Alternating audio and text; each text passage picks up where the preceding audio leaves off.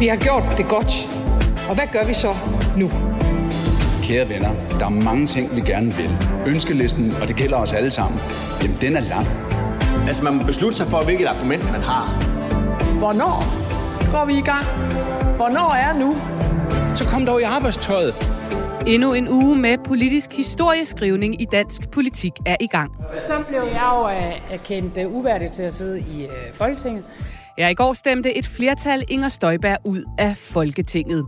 Og alt imens blæste en anden til kamp for at få renset sin straffeattest og ikke ende i samme situation i Østre Landsret. Både i forhold til de øh, beviser, som øh, vil blive fremlagt, øh, i forhold til vidneførsel og ja, i forhold til hele attituden. Vi vender naturligvis situationen for både Morten Messerschmidt og Inger Støjberg. Vi skal også forbi justitsministerens kontor og høre om den dansk-svenske forbindelse i den igangværende bandekonflikt. Den udvikling, som vi har set i Sverige med så mange skyderier og så videre, er jo noget, som vi vil gøre alt i verden for at undgå sker i Danmark. Og så tjekker vi ind på julestemningen hos de danske politikere, mens smittetallene de bare bulrer der ud af. Du lytter til Mandat på Radio 4. Jeg hedder Pernille Rudbæk, og i studiet er også politisk redaktør Thomas Larsen. Velkommen indenfor. Og vi starter med ugens helt store farvel. Afstemning slutter. 98 for, 18 imod, ingen hverken for eller imod. Forslaget til folketingsslutning er vedtaget, og stedfortræder bliver indkaldt. Ja, sådan lød det altså, da et flertal i går efter en maratondebat på næsten fire timer stemte Inger Støjberg uværdig til at sidde i Folketinget. Og det er altså otte dage efter, at 25 ud af 26 dommer i rigsretten dømte hende skyldig i at have brudt ministeransvarlighedsloven med forsæt. Hun kan nu pakke sit kontor ned og vinke farvel til borgen i den her omgang. Og øh, Thomas, vi vidste jo, at det ville ske. Alligevel er det altså noget, som øh, tiltrak sig stor opmærksomhed i går.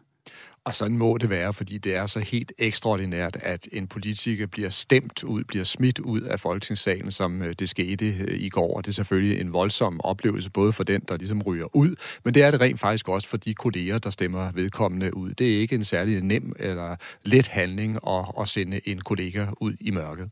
Og vi skal vende det hele nu, og det skal vi også sammen med dig, Kasper Dahl, politisk redaktør på Avisen Danmark. Velkommen tilbage i studiet. Tusind tak. Kasper, hvad var det, vi var vidne til i går? Det var jo, som du var inde på, en rigtig, rigtig lang debat. Næsten fire timer. Øh, det overraskede mig i hvert fald, at den skulle tage så lang tid, og det var der en særlig årsag til. Det var, at Dansk Folkeparti de havde besluttet sig for, at alle dem, der dristede sig til at gå op på talerstolen, og det var virkelig mange, der gerne ville op og, og sige nogle ord, de blev krydsforhørt af partiet. De havde simpelthen forberedt den, øh, den helt store øh, salve, der skulle fyres afsted, og at, at dem, der stod på talerstolen, de virkelig skulle forklare og forsvare, hvorfor det var, de mente, at Inger Støjberg var uværdig. Ja, det var næsten sådan en rituel stammedans, at øh, de simpelthen øh, skiftede til øh, en efter en at stille sig op og stille kritiske spørgsmål. Næsten samtlige medlemmer af Folketingsgruppen med få undtagelser. Ja, altså, øh, og det tror jeg, der i virkeligheden er to årsager til. Altså, den ene, det var, som jeg skrev i Avisen Danmark, at de gerne ville give, altså Dansk Folkeparti gerne ville give øh, Inger Støjberg et postludium, altså det her øh, musikstykke, man ofte spiller, når øh, man afslutter en gudstjeneste. Altså, de gerne ville give hende en øh, salut ud af Folketingssalen. Og, øh, og så selvfølgelig, at de gerne ville bruge anledningen til at diskutere politik, altså det politiske, der ligger i den her rigsretssag. Skulle de her mindreårige asylpar adskilles, eller skulle de ikke? Øh, I stedet for det, som rigsretten jo vurderede, nemlig det juridiske i, hvad var der rent faktisk foregået, og var der øh, øh begået ulovligheder, det var der jo helt entydigt, når man spurgte rigsretten. Og det var Dansk Folkeparti's helt store interesse at få det her til at handle om, øh, om politik frem for jura. Thomas, er du enig i, at det her det var Dansk Folkeparti, der sendte Inger Støjberg ud med, med de flotte basuner og, øh, og, og, og ære, øh, eller var der en anden dagsorden her også? Jamen, jeg tror, der er flere dagsordener, men det er klart, at de vil gerne have det til at handle om politik, og de vil gerne få det til at fremstå på den måde, at hun havde kæmpet for det rigtige hele vejen igennem, og på den måde prøvede DF så også at lave, kan man sige, en konfliktlinje eller en front i forhold til de andre politiske partier. Så derfor så var det helt rigtigt, altså et stort blæs i basunerne øh, til ære for Inger Støjberg øh, på vej ud. Men til gengæld vil jeg så sige, så er der måske også en anden dimension.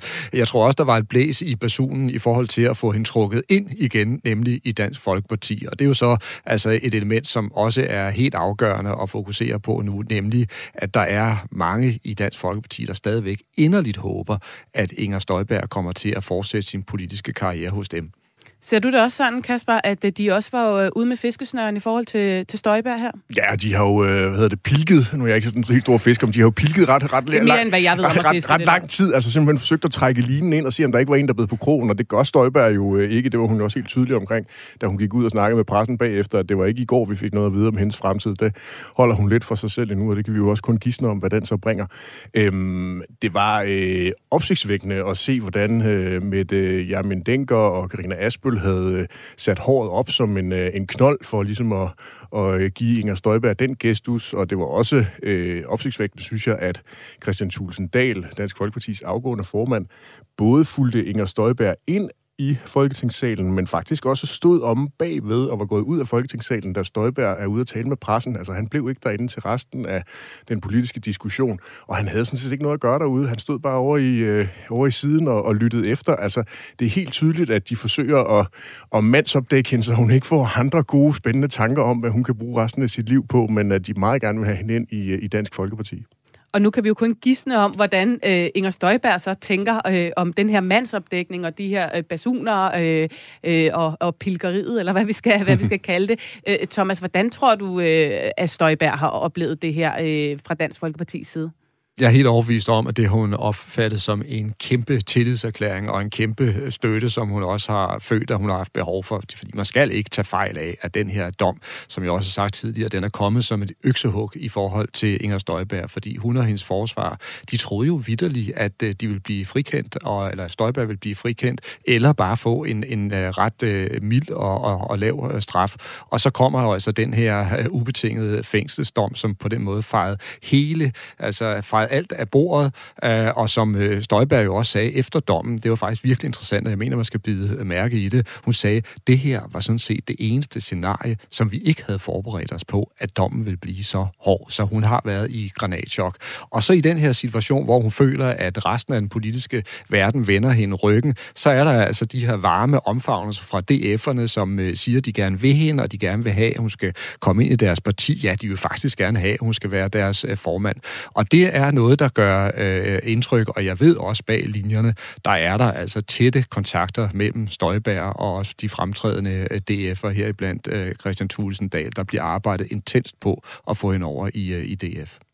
Så de har stadig snøren ude, men var der øh, ikke også en interesse i, måske, hvis så ikke de får Støjberg på krogen, så måske at få nogle af hendes vælgere på krogen, Kasper? Jo, helt bestemt. Det er jo øh, over 28.000 øh, stemmer, der nu er, er ledige i det, det midt- og vestjyske, når Støjberg ikke står på stemmesedlen. Og det gør hun jo ikke på nuværende tidspunkt. Det kan hun nå at gøre inden et folketingsvalg. Så på den måde er de selvfølgelig interesseret i det, og det er jo også derfor, som vi har været inde på, at de gerne vil have, at det skulle handle om politik. Altså fordi den politik, som Inger Støjberg har, øh, har ført som udlænding- og integrationsminister, flugter fuldstændig med det, som Dansk Folkeparti gerne vil. Og det var også derfor, og det var også noget af det, som diskussionen handlede om i går, at Dansk Folkeparti ikke, da Inger Støjberg var øh, minister, stillede hende et øh, mistillidsvotum og, og væltede hende som minister, fordi de jo mente, at hun gjorde det rigtigt så var det også Dansk Folkeparti på vælgerhugst, vi så i Folketingssalen øh, i går, Thomas? Ja, helt ubetinget, men først og fremmest på Støjberg hugst, tror jeg. Altså, det er den, simpelthen det, operationen, ja, det er det, ja. operationen øh, går, går, går ud på. Og øh, altså, jeg tror heller ikke, det er nødvendigvis et, et, et overstået kapitel. Øh, I hvert fald synes jeg, vi fik en meget, meget interessant melding i går fra, fra Støjberg, og det var den, der gik på. Skal vi måske høre nu? Ja, det var det, jeg tænkte, at vi lige skulle høre, hvad Støjberg øh, egentlig sagde, da hun kom ud, fordi efter de her øh, 3 timer og 55 minutter, så sluttede det hele. Alle stemte, og som vi jo også vidste på forhånd, så øh, blev hun jo altså stemt uværdig med undtagelse af Dansk Folkeparti, Nye Borgerlige og Nasser Carter, som stadig mener, hun er, er værdig til at sidde i Folketinget. Og så kom hun ud og mødte pressen, og så sagde hun nemlig det her. Jeg mener helt klart, at der er rigtig meget at kæmpe for. Øh, jeg mener, at øh, de danske værdier de er under et gevaldigt pres. Jeg mener, at vi er naive øh, i Danmark, Øh, og jeg mener, at det er uhyre vigtigt øh, at stå fast på, på danske værdier.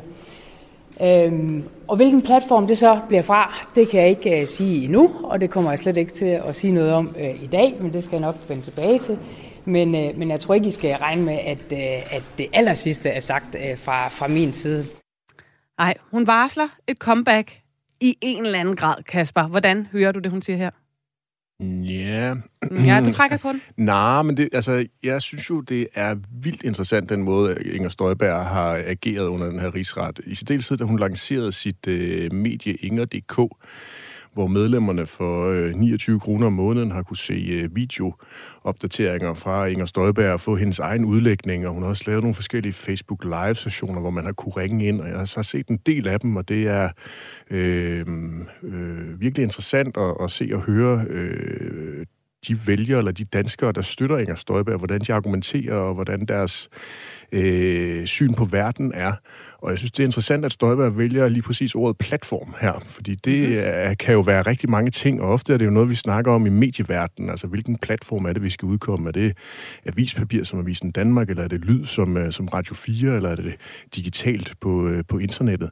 Og Støjberg har jo altså fået en, øh, en del folk ind i den der butik, og det kan jo sagtens være, at hun vil dyrke den platform i en periode, Inger.dk-platformen, til at få, øh, få fremført sine synspunkter, som jo vil ligge ude på, på højrefløjen, må man formode, og måske lige vente en postgang eller to med at melde sig ind i et politisk parti og lige sige, nu, nu afventer jeg lige situationen. Altså det kunne minde, hvis hun gør, gør øh, virkelighed af det, jeg står og, og, og spekulerer i her, så kunne det være lidt en pendant til, til den korte avis, som øh, tidligere Socialminister Karen Jespersen og Ralf Pittelkov har lavet, som også ligger ude på den, på den yderste højrefløj, når man læser, hvad de skriver derinde. Så jeg synes bare, det er et interessant ordvalg, hun, øh, hun vælger at bruge her. Det åbner i hvert fald for det, som vi har gjort med Inger Støjberg i rigtig mange måneder, yderligere spekulationen til, hvad hendes fremtid den vil bringe. Så når hun siger platform, så tænker du, at det ikke er et parti, eller det kan det også Det kan være? det jo også være. Altså, en platform kan jo også være, at hun øh, vil lancere sit eget parti. Det kan også være, at hun melder sig ind i et andet parti. Nu kan hun ikke stille op til kommunalvalg, fordi det går der alligevel fire år til før, før mm. det er. Men ellers kunne det jo også være, at hun bare lavede en liste i, øh, i, øh, i Hadsund, øh, hvor, hun, øh, hvor hun bor. Øh, så, altså, det, platform kan være rigtig mange ting, så, så det er mere, at hvis man skal kigge på, hvad er det, hun har af fundament, hun kan arbejde videre fra på nuværende tidspunkt, hvor hun nu, som du selv har sagt, skal i gang med at pakke sit kontor på Christiansborg, og ikke længere er, er velkommen, har afleveret sit adgangskort og kan kun komme ind som gæst, hvis der er nogen, der vil vil lukke hende ind, så skal hun jo finde på noget andet og, og bruge sin tid på. Så, så er Inger.dk i hvert fald et, øh, et fundament, hun allerede har skabt og kan arbejde videre ud fra.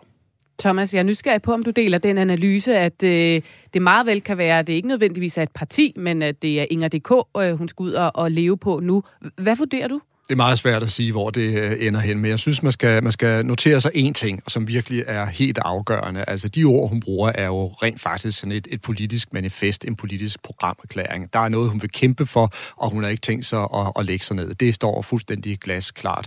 Og på den måde er det også øh, helt sikkert, altså hun vil blive ved med at, at, at kæmpe i politik, kæmpe for sine synspunkter. Det er ikke et spørgsmål om, at hun trækker sig nu, at hun øh, øh trækker sig fra hele den øh, politiske verden. Det, det ved vi. Og så er det fuldstændig rigtigt, som Kasper er inde på, at øh, kampen kan så foregå på forskellige øh, platforme. Altså, jeg mener ikke, at, øh, at øh, kapitlet i forhold til Dansk Folkeparti er, er overstået endnu. Jeg tror stadigvæk, der er sonderinger i gang. Jeg tror stadigvæk, der er overvejelser i gang. Men det er rigtigt, det er ikke sikkert, at en indmeldelse kommer lige nu. Det kan måske godt tage et stykke tid. Også fordi det vil være en akavet situation, måske at skulle starte en karriere op i Dansk Folkeparti, samtidig med, at hun rent faktisk skal afzone fængselsdom, skal vi lige huske på. Så det kan godt være, at hun har interesse i også at skubbe øh, det, og så i en periode netop altså have sine egne sociale medier og platform, Inger.dk, hun kan, hun kan bruge, og hvor hun kan udtrykke sig, og hvor hun kan samle en øh, tilhængerskare. Men jeg er nu ret overbevist om, at på et eller andet tidspunkt, der går kursen tilbage mod Christiansborg. Og det, gør, altså det tænker jeg også, fordi at for Inger Støjberg vil det simpelthen være et triumftog at komme tilbage i Folketingssalen. Nu er hun blevet stemt ud af, skal vi sige, sine kolleger og modstanderne på Christiansborg. Hvis hun bliver stemt ind, så kan hun sige, at nu er det altså folket, der har stemt hende ind igen. Og det tror jeg vil betyde alt for hende. Jeg vil gerne lige øh, læse en sms, der lige er tækket ind. Det er Helle, der skriver, at øh, Støjberg har stadig ikke forstået, at dommen i rigsretten ikke handlede om barnebrud, men om en ulovlig ministerinstruks, der fik fatale konsekvenser for de pågældende par. Inger føler sig nu dybt uretfærdigt behandlet, i det hun fastholder, at tinget og dommen dybt har, øh, har svigtet barnebrudene, de slemt forurettede piger, som mit gode hjerte byder mig øh, er sagens ulovlige kerne og min største prioritet. Altså hun citerer noget, som Støjberg har sagt. Så spørger hun til sidst, kan det være sandt, at Inger ikke har forstået dommens indhold? Og man kan jo godt stille det spørgsmål, Kasper, om man reelt kan komme tilbage, når man stadig ikke anerkender øh, den dom, som øh, rigsretten har afsagt. Hun anerkender jo stadig ikke, hun har gjort noget ulovligt. Kan hun så træde ind i Folketinget igen? Nej, det gør hun jo ikke, når hun får en mikrofon øh, stillet øh, foran sig. Jeg tror nu nok, at hvis man snakker med Inger Støjberg for, med, en, med en slukket mikrofon, så tror jeg da, at hun, hun anerkender retsstatens øh, principper. Det, det har jeg svært ved at forestille mig, at hun ikke skulle gøre. Men der er jo et brand og et image, og igen det her med at få drejet det ind på politik, det er jo hendes strategiske øh, beslutning, at hun vil gøre det, og det har hun jo gjort igennem hele forløbet. Altså helt fra start med alle de ministerspørgsmål, der var, alle de samråd, der var, øh, øh sagen ved ombudsmanden, instrukskommissionen, rigsretten. Altså Altså, hun er jo blevet krydsforhørt øh, så uendelig mange gange, og hun har jo hver gang insisteret på, at det skulle handle om politik, mens at alle dem, der har siddet overfor hende, har, har sagt, at det var jura, og det var derfor, hun så har fået de kendelser imod sig men hun skal jo holde fast i det. Det er jo det, er jo det hun er, øh, er sat i verden for. Og så kan det da, som, som Helle er inde på, virke en kende bizart, at man har en, en så populær politiker, der, der ikke vil anerkende det. Øhm, man kan sige, øh, Dansk Folkeparti er jo i lidt i samme båd. De, øh, de kører jo samme princip, og der synes jeg, at vi har oplevet nogle, nogle øh, mærkværdige interviews med, med Christian Thulsen Dahl og gruppeformand Peter Skorb i den her øh, tid, der er gået fra Rigsrettens dom og så frem til nu. Jeg synes, Pernille Vermund fra Nye Borgerlige lidt har anlagt en lidt anden tone, hvor, hvor hun mere tydeligt i sin kommunikation øh, skældner mellem, at hun selvfølgelig accepterer dommens præmisser, men stadigvæk er mere politisk enig med, med, øh, med Inger Støjberg. Så, så det er mere sådan en, en ærlig og reel kommunikation, kommunikation, hvis, hvis vi skal prøve at gøre det op på den måde. Men, men det handler om kommunikation øh, mere, end det handler om indhold, og, og det skal man bare øh, skrive sig bag øret, når man, når man lytter til Inger Støjberg. Men uanset hvad, Thomas, så kan det jo virke øh, lidt mærkeligt, at man efter så markant en dom rent faktisk kan komme igen. Ja, det tror jeg også, der er en øh, del vælgere, øh, der, der mener, og, og det er der også øh, selvfølgelig også politikere på Christiansborg, der mener. Men der må man bare kigge på Inger Støjbergs altså, position i, i dansk politik, og ikke altså, mindst ens evne til at lave en alliance med en stor gruppe vælgere, der er derude, og som støtter hende i, i tygt og tyndt. Og derfor hun er, som også Kasper var inde på, hun er et specielt brand. Altså hun har et helt særligt image i, i dansk politik. Et image, som rigtig mange vælgere vælgere derude har lyst til at forbinde sig med. Og derfor så er hun bare en politisk øh, faktor, også selvom hun har fået altså en af historiens hårdeste rigsretsdomme, og selvom hun også altså, er blevet stemt øh, direkte ud af, af Folketinget. Altså hun er i den grad i live i mange vælgers øh, bevidsthed, og de drømmer om, at hun får et comeback. Kasper? Bare lige for at knytte en ekstra pointe til, til hele spørgsmål, som jeg jo godt kan forstå, man kan sidde med derude, men, men hvis man skulle køre den helt ud og sige, at Inger Støjberg ikke anerkendt dommen, så ville hun jo smutte ud af landet og sørge for, at hun ikke kom til at afzone øh, sin, sin straf. Der tror jeg, at hun har tænkt sig at tage øh, straffen, og som Thomas var inde på tidligere, bruge det til at bygge sit øh, martyrium op og gøre det til en trædesten frem mod et comeback på, hvilken platform hun nu vælger. Og hvornår tror du, vi kommer til at, at høre næste, øh, næste pip fra Støjberg? Christian Thulsen Dahl ville jo meget gerne have, at det skulle være inden årsskiftet, fordi det der, han render rundt og reklamerer med, at der er gratis medlemskab i, i Dansk Folkeparti frem til, til 31. i 12. Jeg tror ikke, det bliver så tidligt. Jeg tror lidt ligesom Thomas... Så må hun betale. Ja, så må hun betale. Det gør hun sikkert også med, med glæde for at få øh, det, man trods alt får som partimedlem i, i Dansk Folkeparti, når man stiller op til poster. Det, det er også derfor, jeg tror måske mere på, at hun melder sig ind i, i et parti, end at hun starter sin egen, øh, sit eget parti. Altså, så tror jeg mere, at hun laver sit eget medie, hvis det, hvis det er noget, der handler om at gå solo. Øhm, der er kæmpe fordel ved at være i et øh, parti. Men jeg tror, vi skal et godt stykke ind i, i 22, både fordi hun gerne vil afzone sin, sin straf på den måde, hun nu skal gøre det på, og så også for at se, hvor lænder Dansk Folkeparti henad med det formandsvalg, de skal i gang med. Øhm, det, det bliver også spændende at følge i løbet af januar. Godt, og, øh, og lad os øh, med de ord netop sætte øh, punktum for øh, Inger Støjberg i, i den her runde, og så netop øh, kigge lidt mere over i, hvad der sker øh, i Dansk Folkeparti. Ja, for mens Støjberg altså er ude af dansk politik for nu, så har Morten Messersmith meldt sig fuldt kampklar den her uge, hvor hans ankesag i Østre Landsret er begyndt. Og øh, det var jo den sag om svig med EU-midler og dokumentfalsk, som byretten i august idømte ham seks måneders betinget fængsel for. Men nu er anklageren skiftet ud, og stilen er lagt om, fortæller Morten Messersmith til TV2-nyhederne. Det er klart, at jeg har allerede øh, nu øh, meldt ud, at vi kommer til at føre en anden stil. Det er også derfor, jeg har øh, valgt en øh, ny advokat. Jeg er rigtig glad for, at Peter Schradik har valgt at øh, repræsentere mig fra Plesner, og at vi kommer til at køre et, kan man sige, noget mere offensivt forsvar, øh, både i forhold til de øh, beviser, som øh, vil blive fremlagt, øh, i forhold til vidneførsel og ja, i forhold til hele attituden. Ja, han er åbenbart både bevæbnet med nye afsløringer og lydoptagelser, som øh, efter, øh, hvad han mener, vil afsløre, at flere vidner altså har løjet under afhøringerne i øh, byretten i Lyngby, siger han. I første omgang, der skal landsretten jo så tage stilling til, om sagen i byretten skal gå om, fordi Morten Messersmith mener, at øh, dommeren er inhabil, fordi han har øh, liket nogle kritiske opslag om Messersmith og Dansk Folkeparti på Facebook. Kasper, det virker som en meget øh, optimistisk og øh, kampklar Messersmith, vi ser i den her uge. Eller hvad Ja. tænker du? Ja, men det gør det jo, øh, og det er jo også den stil, han har øh, lagt fra, fra start lidt, eller Støjberg, så holder han fast i strategien øh, fra start til slut, selvom at, at der er nogle, øh, nogle domsmænd, der er kommet frem til en anden konklusion. Øhm, I senere i eftermiddag får vi, finder vi ud af, om øh, han vinder første omgang, altså øh, det her med, at, øh, at sagen skal gå om ved byretten. Øhm, det bliver spændende at, at følge, øh, hvordan han så vil tage det ned, hvis han både vinder og også, hvis han, hvis han taber, og den skal køre videre ved landsretten. Øhm, som vi hørte i, i klippet, så virker det jo lidt som om, at øh, Messerschmidt har mere fokus på formen end på selve indholdet. Han siger godt nok, at det kommer med, med nye beviser, og dem må vi jo så se. Det kan virke lidt mærkeligt, at han ikke havde, havde dem med i, i baglommen i, i byretten. Øh, men at det så er den mere offensive stil, der skal gøre, at han, øh, han bliver frikendt i landsretten, ja, det vil jeg nu meget gerne se, før jeg tror på det. Øh, men under alle omstændigheder... Men tror du, jo- han tror på det?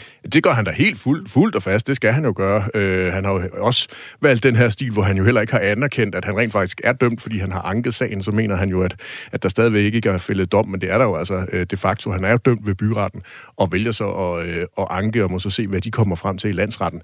Øh, men det, det bliver da øh, spændende at følge det forløb, der, der kommer i januar, og, og igen, hvilke konsekvenser det får for Dansk Folkepartis formandsvalg.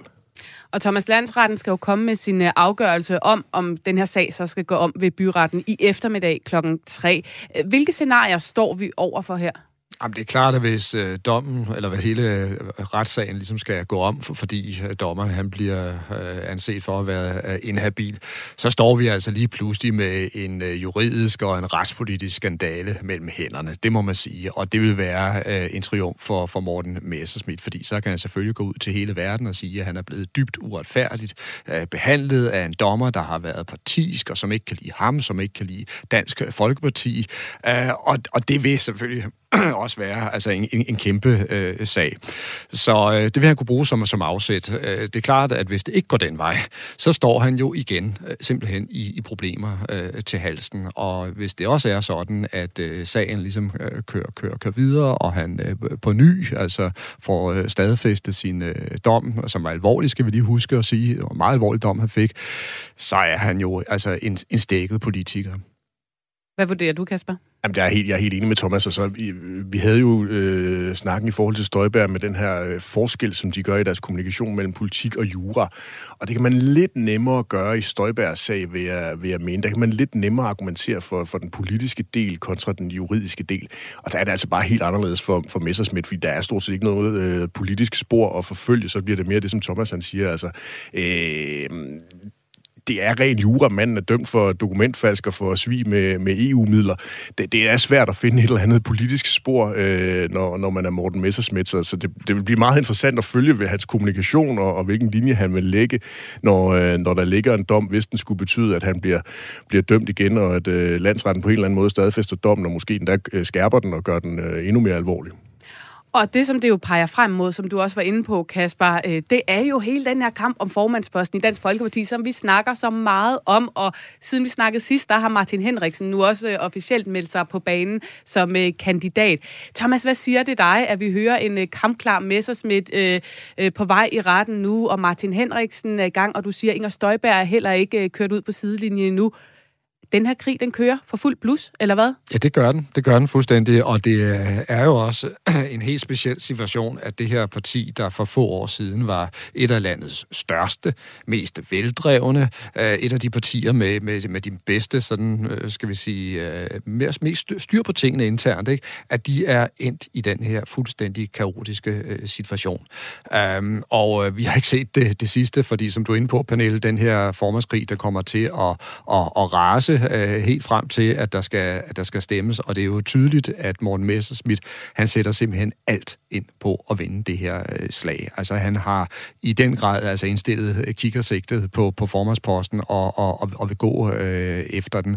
Øh, det, der jo så kan gå hen og blive i virkeligheden en absurditet, ikke? Altså det er, at øh, hvis selv hvis han så bliver, bliver valgt, så kan han risikere at komme til at slippe den, øh, hvis han får en meget alvorlig øh, dom. Og så har jeg næsten slet ikke fantasi til at forestille mig, hvor hvor det vil bringe DF hen. Og, og jeg tror, at man må til at konstatere, at, at hvis vi kommer ud i sådan nogle scenarier, så er der altså også på et eller andet tidspunkt et, øh, en grænse for, hvad et parti simpelthen kan holde til. Altså, altså med andre ord, hvornår det fuldstændig kollapser og imploderer. Og det kan man godt, synes jeg, ane ude i horisonten, hvis det er sådan et scenarie, vi kommer ud i. Er det også det, du ser, når du kigger øh, frem øh, mod øh, januar? Ja, altså det er jo tankevækkende så meget, vi har snakket om Dansk Folkeparti mm. de seneste uger. Det er jo ikke, fordi vi har manglet noget at snakke om i, i dansk politik. Og det er jo et parti, som, som Thomas er inde på, der bare for få år tilbage var øh, vildt stort og, og betydende i dansk politik.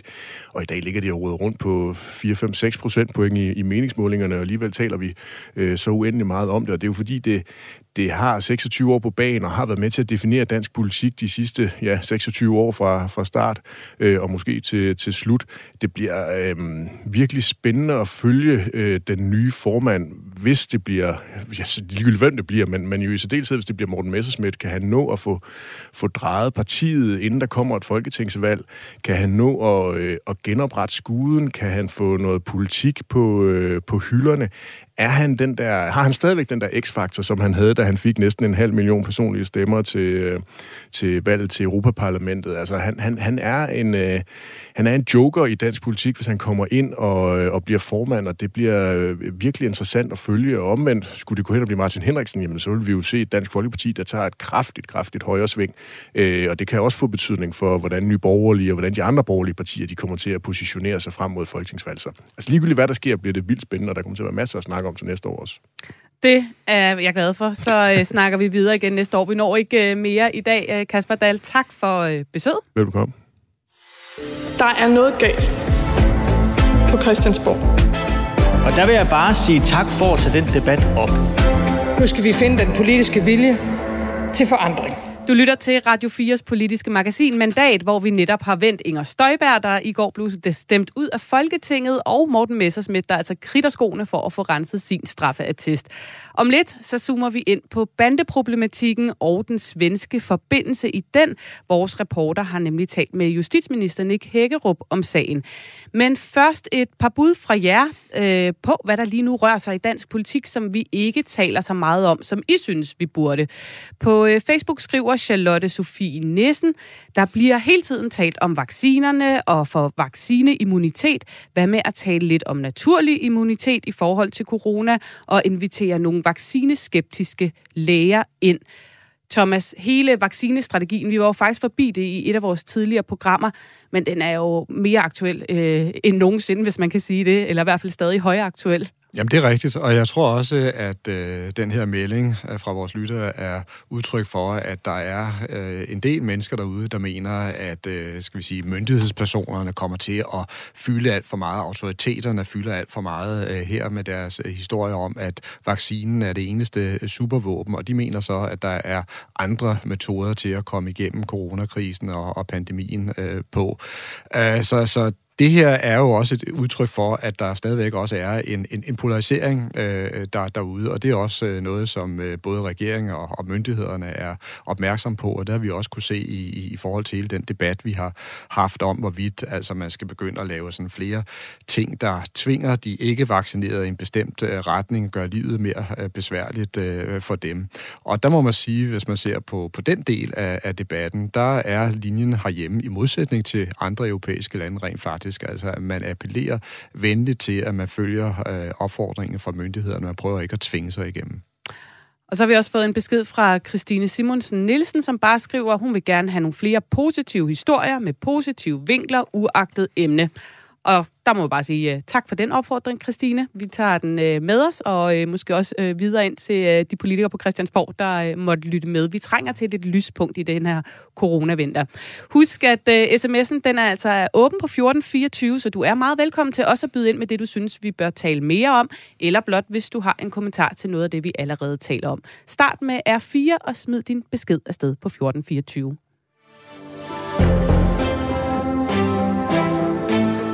Ja, så skal vi til noget, som vi altså også tidligere har talt om, Thomas, nemlig bandekonflikten herhjemme, som i starten af måneden jo førte til tre skuddrab i København og omegn. I sidste uge, der blev en dansk statsborger så dræbt i Malmø. Vi ved ikke, om der er en sammenhæng, og præcis hvilken sammenhæng. Men der er altså lige nu en masse snak om hele den her svenske forbindelse i bandekonflikten. Og lad os lige prøve at rise op, hvad vi ved om lige præcis det. Vi ved, at en 21-årig svensk mand er blevet varetægtsfængslet og sigtet for drab og drabsforsøg på øh, Nørrebro den 2. december. Sidste onsdag blev en dansk statsborger så altså skudsdrabt i øh, Malmø, og siden er fire personer anholdt, og deriblandt ifølge blandt andet TV2 et højtstående medlem fra øh, banden Nørrebro Nordvest, øh, som er den ene part i den her øh, bandekonflikt. Vores reporter Patrick Pape, han har øh, fanget politiinspektør Torben Svare ved Grænsecenter Øresund, som man faktisk netop har etableret i 2019 efter to episoder med svenske kriminelle i Danmark. Det var et dobbeltdrab øh, i et opgør mellem to kriminelle bander i Herlev, og så bombeangrebet mod Skattestyrelsen. Og øh, Patrick, han spurgte Torben Svare om, hvorfor man ser den her indblanding fra svensk side. Og det er svært at svare på hvorfor, men det handler jo noget om, at organiseret kriminalitet kender typisk ingen grænser. Øh, Øresundsregionen er jo en forholdsvis stor region, der bor mange mennesker, og der er også organiseret kriminelle, øh, som arbejder sammen på tværs af regionen, så, så det er vel derfor. Hvor meget samarbejder I med svensk politi de her dage her? Det gør vi stort set hele tiden. Altså det, det, er, det er nu, altså vi, vi har samarbejdet nu, øh, efterretningsmæssigt, øh, og, og min telefon den ringer lige om lidt fra en svensk kollega, så, og sådan er det. Vi har meget, meget tæt samarbejde. Er, er, det, er det danskere, der kæmper mod svensker, eller hvordan skal vi forstå det? Nej, det er det, er det ikke. Altså, de, de kender hinanden på tværs. Så der er også grupperinger i, øh, i det svenske område, som er uvenner. Øh, så det er, øh, det er en god blanding. Altså, der er ikke noget med øh, nationalitet mod nationalitet som sådan. Der er også øh, danske, danskere, som har øh, venner på en modsat side over i Sverige, og sådan er det vice versa. Så det, det kan man ikke sige. Forventer du, at, at situationen kommer til at eskalere yderligere nu, eller har I, har I en anden opfattelse af situationen? Øh, jeg håber ikke, den eskalerer, men jeg er også helt bevidst om, eller vi er helt bevidst om i politiet, at øh, lige nu er der et, øh, et øh, for højt niveau. Øh, vi kan se, at der er stor nervøsitet i, øh, i miljøet, øh, og det er meget enkelt at observere. Øh, og det siger os jo, at, at de i hvert fald ikke blev gode venner med, med modparten endnu. Det er der noget, der tyder på. Så derfor er der jo en latent risiko for, at der kan ske noget. Øh, det må vi jo også erkende. Og det er jo derfor, vi er meget, meget massivt øh, op på stikkerne i forhold til det her. Vi er patruljemæssigt øh, massivt til stede. Vi, øh, vi kører hardcore efterforskning. Og vi har det der stærke samarbejde på tværs af politikreds og på tværs af landegrænser. Men de her svenskere, som I så møder nu, er de, er de mere hårdføre og voldsparate end de danske bandemedlemmer, I normalt arbejder med? Det ved jeg ikke, man kan sige. Jeg tror, at det, det, det, de ligner vel meget hinanden. Det er bandestrukturer eller, eller kriminelle organisationer øh, med de samme formål. Øh, jeg ved ikke rigtigt, om man kan sige, at der er nogen, der skulle være voldeligere end andre. Det, det tror jeg næppe. Øh, jeg tror, de har lidt den samme agenda. Og hvad er det for en agenda? Ja, det er jo, at man skal ud og slå et andet menneske ihjel. Tydeligvis. Det er det, vi ser i hvert fald. Så øh, vi, øh, vi hører om, at nogle af de etablerede svenske grupper vil have den samarbejde med, med danske bandegrupper. Er det også den opfattelse, I har? Ja, det er det jo. Øh, men jeg tror ikke, det er så meget nyt. Øh, jeg tror, at der hele tiden har været nogle gode samarbejdsrelationer. Øhm, men det er klart, at når der opstår konflikter i organiserede kriminelle miljøer, så er der jo også en tendens til, at man danner nogle alliancer, som bliver mere synlige udad til at vise, at man står sammen.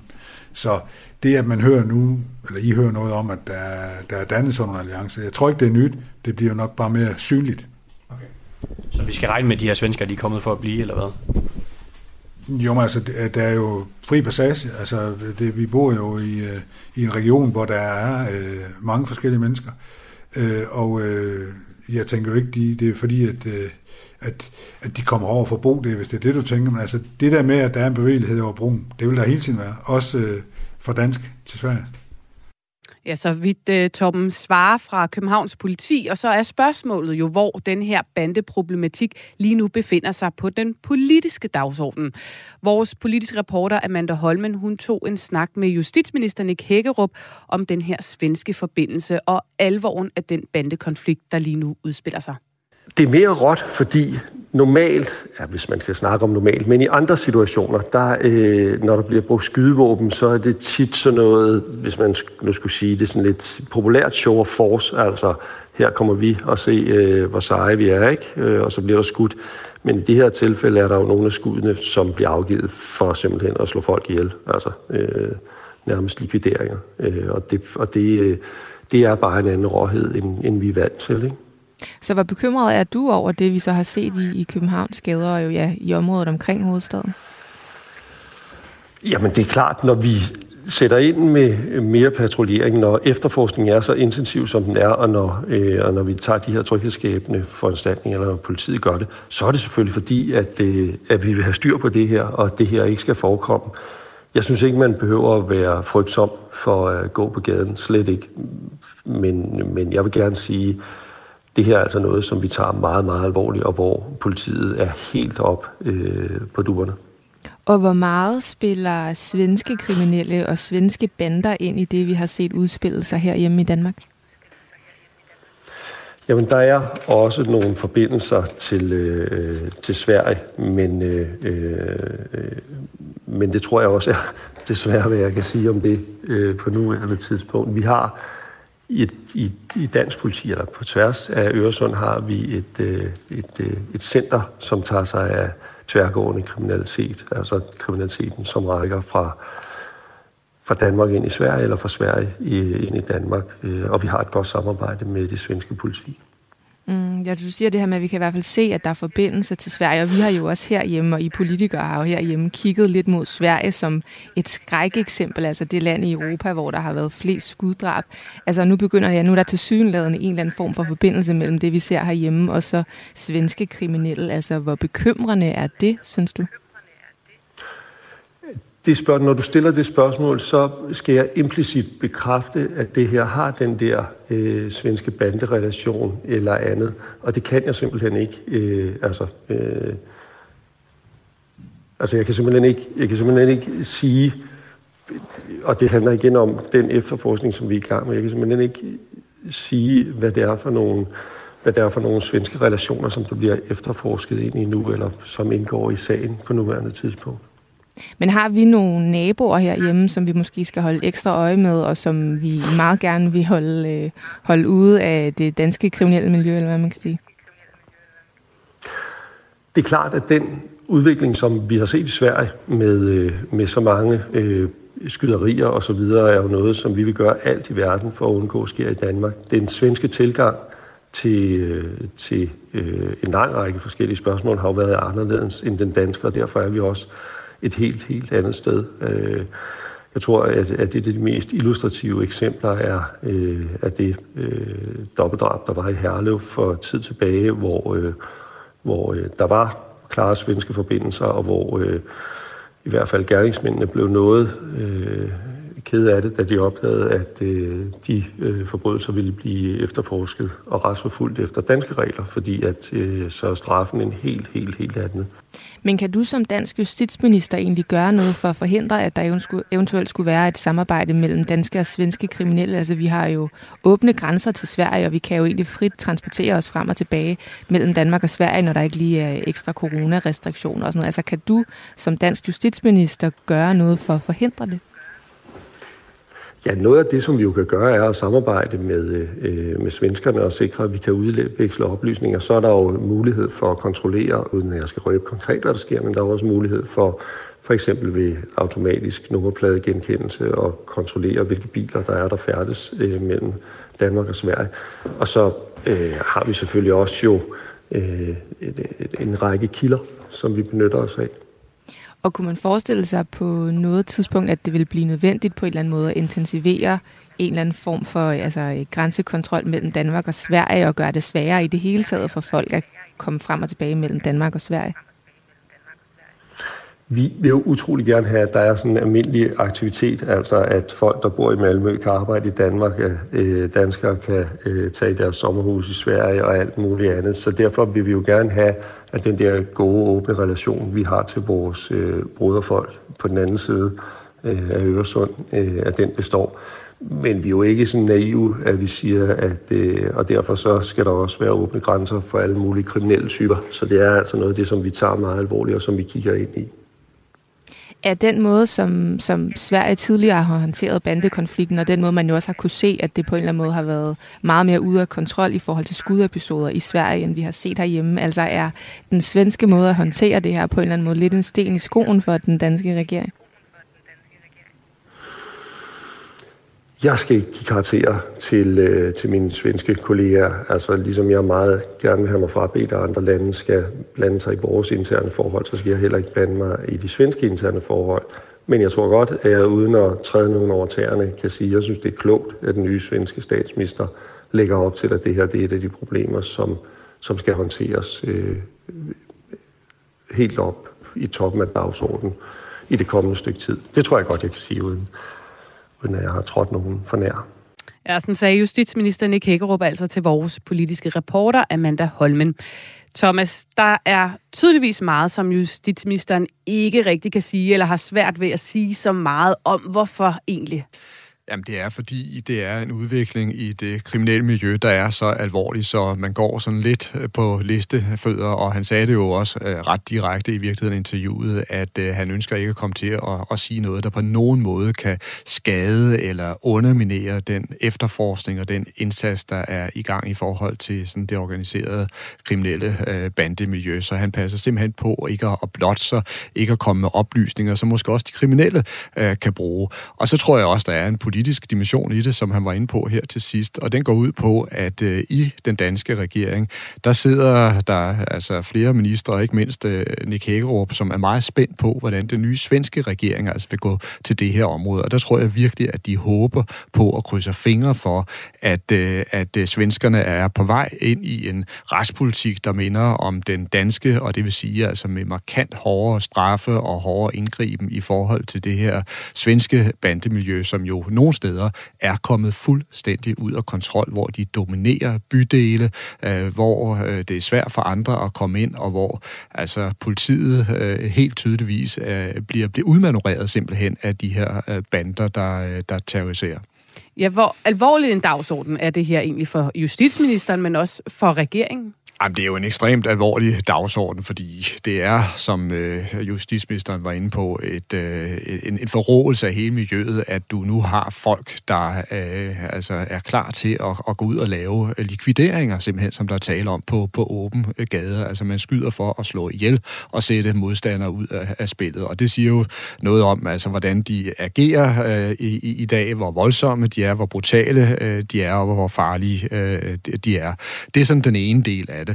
Den anden del af det er jo så også, at øh, regeringen og Socialdemokratiet her i de senere år altså er slået ind på en hårdere retspolitisk kurs, og den vil de jo også gerne have virker. Altså, de vil gerne øh, vise, at de kan sikre øh, lov og orden, og derfor er der også meget på spil øh, for dem, øh, hvis det, nu bandekrigene kommer ud af kontrol, og hvis politiet ikke kan følge med.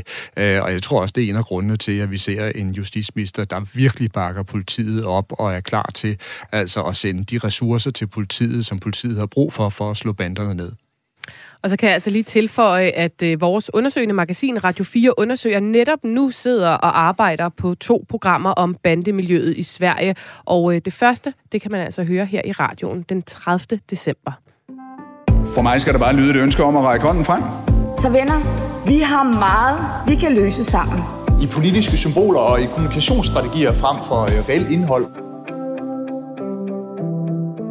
Du har tændt for Radio 4's politiske magasin Mandat, hvor vi netop har vendt den tilspidsede bandekonflikt og den svenske forbindelse i den.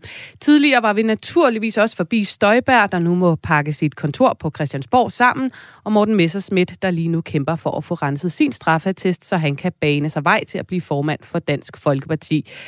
Lige om lidt, så skruer vi øh, lidt op for julestemningen, men først så er der altså tækket en del sms'er ind, Thomas, og jeg må bare sige, det handler om de her coronavacciner. Det er altså noget, vi snakkede også om det før, der optager folk, og jeg vil bare lige læse en, en enkelt. Øh, det er nemlig Lotte, der skriver, at en tidligere lytter efter lyste før, at I taler om naturlig immunitet og gav taletid til nogle af de eksperter, der ved noget om det. Det er et relevant spørgsmål, især nu vi ved, at vaccinerne ikke beskytter mod smitte, skriver hun. Det er der sikkert nogle øh, virologer og forskere, der vil være uenige i. Sammenholdt øh, med de store beløb, som samfundet bruger på vacciner. I midlertid svarede I ikke på spørgsmålet, så jeg vil gerne spørge igen. Vil I sætte fokus på emnet naturlig immunitet? Og først og fremmest, Lotte, så skal jeg da beklage, at, øh, at du ikke synes, vi svarede på spørgsmålet. Øh, og så vil jeg sige, at øh, vi er jo et politisk magasin, så jeg tør godt garantere, øh, at vi kommer til at vende øh, hele den her vaccinestrategi og debatten omkring det, Thomas. Ja, og så vil jeg også tilføje, at hvis man har lyttet til Radio 4 og også lyttet til mange af de indslag, der har været i, i den stribe af programmer, der bliver sendt her, så synes jeg, man kan sige, at der har været rigtig, rigtig mange stemmer med, altså også stemmer med vidt forskellige synspunkter i forhold til hele håndteringen af coronakrisen. Ja, og så kan man sige, at det, det er mere sundhedsvidenskabelige spørgsmål i naturlig immunitet og vacciner. Det vil jeg helst ikke uh, selv kaste mig ud i at blive klog på, men det kan da være, at vi skal have nogle sundhedsvidenskabelige øh, øh, eksperter i, i studiet en gang, eller i et af de andre programmer. Men i hvert fald, øh, vaccinerne på dagsordenen, det, øh, det tror jeg godt, jeg tør love, at det, det kommer vi til at snakke om igen i, i løbet af vinteren. Tak for jeres sms'er i hvert fald. Nå, nu synes jeg altså, at vi øh, trænger til at få skruet lidt op for julestemningen. Hej Markus Stolze. Hej hej. Du er jo vores faste ekspert i politik på sociale medier, og øh, igen i dag med på sådan en coronasikker linje. Øh, der er jo også kun to dage til juleaften, så vi skal passe på. Øh, og hvordan ser det så i øvrigt ud med julestemningen på politikernes sociale medier? Ja, men der er skruet godt op for julestemningen. Øh, vi er jo, som du siger, kun øh, to dage væk fra den store aften. Øh, og, og, og hele december måned har der virkelig været gang i, i, i øh, folketingsmedlemmernes øh, sociale medier, og, og julestemningen er skruet helt op. Øh, ja. Og, og hvad har du hvad er du faldet over? Hvem juler der ud af på de sociale medier? Jamen, der er flere gode eksempler. Jeg synes, øh, et af de rigtig gode øh, billeder, det er, det er Morten Messerschmidt, som han både har lagt på Facebook og Instagram øh, i en øh, hvordan skal jeg beskrive det, en meget messersmitsk øh, scenografi af Morten Messerschmidt, der sidder i en rød øh, velure velour morgenkåbe ting og tænder øh, det tredje lys i sin adventskrans og skriver ifølge teksten glædelig tredje søndag i advent, elsker jul, hjerte emoji. Øh, og Øh, der er også flere gode eksempler. Vi har øh, statsministeren, der øh, hvad hedder det, i, øh, i søndags, da det var fire søndag i advent, øh, havde pyntet sit juletræ, lavet billeder op af det. Øh, og så har vi øh, øh, Lars Løkke, som øh, i løbet af december, og som han ofte har gjort før, har kørt en julekalender, hvor han kigger tilbage på året, der er gået, øh, og skriver om nogle af de, de ting, han har oplevet, og nogle af de ting, der står ham nær, for eksempel sin hund. Og så er det gode spørgsmål jo, hvorfor vi skal følge med i øh, politikere i øh, julemorgenkåber og juletræspyntning og julekalender. Hvad, hvad skal det til for? Uh, jamen, det, det, det er jo fordi, at øh, politikerne har et ønske om at få øh, interaktioner på Facebook og, og nå længere ud. Og det kan de blandt andet gøre ved at vise et andet billede af dem selv, end, end, øh, end, end noget, der kun handler om politik. Og, og derfor så inviterer øh, MF'erne øh, ind i stuerne, ind og se juletræer, ind og se, hvordan de bærer øh, æbleskiver, og hvordan deres adventskrans ser ud, øh, fordi det, det handler om for dem at få øh, dem selv til at fremstå som, som mere end bare en politiker. De vil gerne være dem, som øh, herre og fru Hakkebøf har lyst til at sætte sig ned øh, og drikke en juleøl med, eller et glas gløk. Og Markus, jeg har lagt mærke til, at øh, altså, især på Instagram, der er politikerne jo virkelig vilde med at øh, være en del af det her familien Danmark. Ikke? Øh, om det er jul, eller om de lige tager en rød-hvid klaphat på, når der er landskamp. Hvorfor er det så vigtigt for dem at vise den her side af dem selv? Altså, øh, det kan godt være, at de har lyst til det, men kan det også give dem noget sådan rent øh, brandmæssigt? Jamen, det handler jo om at tabe ind i noget aktuelt øh, som regel, ikke? og vise er noget, som øh, danskerne kan identificere sig med. Og hvis der er noget, der kan det, så er det jo de øh, ting, der går og optager danskerne, og det vil, det, det vil politikerne også gerne være med på. Så når det handler om øh, øh EM i fodbold, så kan du se politikerne øh, være klar på Instagram omkring EM i fodbold. Når vi nærmer os juletid, så kan jeg love dig for, at så fylder julen en hel del, og måske i på Instagram, som jo er lidt mere det her hyggelige, øh, rare medie, der er lidt færre kritiske kommentarer, øh, og det er noget, som politikerne rigtig godt kan lide, øh, og, og, og, og derfor så, øh, så, så er de meget aktive der, og det er særligt der, hvor man bliver lukket indenfor i privaten, og man ser den private øh, politiker. Og, og nu nævnte du et øh, par eksempler i starten, men hvem er egentlig sådan de største julenisser af politikerne på de sociale medier, hvis du skulle kåre nogen? Jamen for eksempel Lars Lykke, han har jo i mange år øh, haft en tradition med at lave den her julekalender, øh, og en af dem, der er sluppet bedst fra det, han, han formår faktisk, selvom han poster hver dag, og relativt lange tekster altid øh, på Facebook, at, at få rigtig mange interaktioner, og det har, det har været en succes for ham, og noget, som det virker som om, at hans følgere sætter pris på. Øh, så synes jeg, en anden rigtig julenisse, det, er, det må være Pia Kærsgaard, hun er, vi har også øh, talt om hende før programmet, hun er en stjerne på Instagram. Øh, der gør hun det virkelig godt. Hun, hun formår øh, virkelig at, på trods af hendes øh, lidt fremskridende alder, øh, at være øh, rigtig god på, et, på, et, på et, hvad der er blevet betragtet som et ungdomsmedie. Hun forstår virkelig at, at, at invitere indenfor, og jeg sidder og kigger på et billede, øh, som hun for eksempel lagde op her i starten af december, øh, hvor hun sidder nede i Snapstinget, som er Folketingets kantine, øh, med nissehue på og en julebrosje, og skriver ifølge teksten, det er jul, det er cool. Og øh, lad os øh, gå ud på det jul, det cool brochen her. Tak, øh, Markus Stolse. Og øh, også lidt hyggeligt lige at komme lidt hjem i din stue, kan jeg høre. Der er en, en juleglad dreng, der, der render rundt i, i baggrunden og larmer lidt. Det, øh, det er skønt. Tak for, øh, tak for den her gang, Markus, og, og glædelig jul. Jo, tak, og glædelig jul til, til dig og Thomas i studiet. Tak skal du have. Politik handler også om at dele os efter anskuelser. Det var lige præcis det, jeg ønskede. Er vi klar til at gå hele vejen sammen, hvis vi kan blive enige? Ja, masser af julestemning på de sociale medier, Thomas, men nok også rigtig mange, der lige nu frygter for, om corona kommer og spænder ben for alle juleplanerne. Øh, inden vi slutter helt, så lad os lige se på den jul, som øh, vi og politikerne lige nu står overfor i forhold til smitte og restriktioner.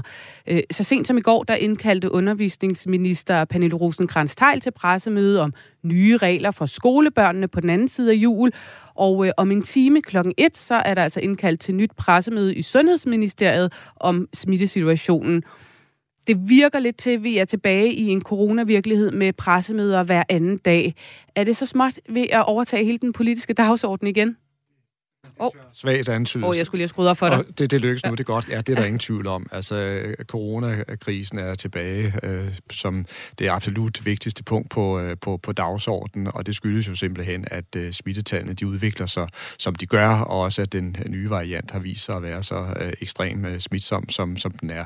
Så øh, myndighederne, de er øh, på, øh, på hælene, øh, og der er også altså, frygt for, om øh, sundhedsvæsenet kan, kan følge med. Så det er en øh, desværre nogle kedelige budskaber, der kommer her op mod øh, jul, og som selvfølgelig også bekymrer øh, rigtig mange øh, danskere derude. Jeg tror, at hvis vi ser lidt frem, at hele det her tema med håndtering af coronakrisen vil komme til at fylde rigtig, rigtig meget, og du vil se, altså ikke bare regeringen, men i virkeligheden altså Folketingets partier gå mere og mere ind i hele spørgsmålet om, hvordan kommer vi bedst igennem den her næste fase af, af, af krisen, hvad skal der gøres, hvad kan man gøre for os at, at ruste sundhedsvæsenet til at klare situationen? Situationen, og det vil også per automatik så skubbe nogle af de andre vigtige emner lidt i, i baggrunden. Skal vi se en lille smule frem, så tror jeg, at vi vil komme til at se nogle forhandlinger om at, at sørge for, at der kommer mere arbejdskraft til de virksomhederne. Det er stadigvæk et tema på, på Christiansborg. Og så vil der også på et uh, tidspunkt blive åbnet op for nogle mere, kan man sige, fremadrettede og langsigtede forhandlinger, der skal handle om, hvordan vi får et bedre sundhedsvæsen. Men altså her på kort sigt, Pernille, det kommer til at handle om corona.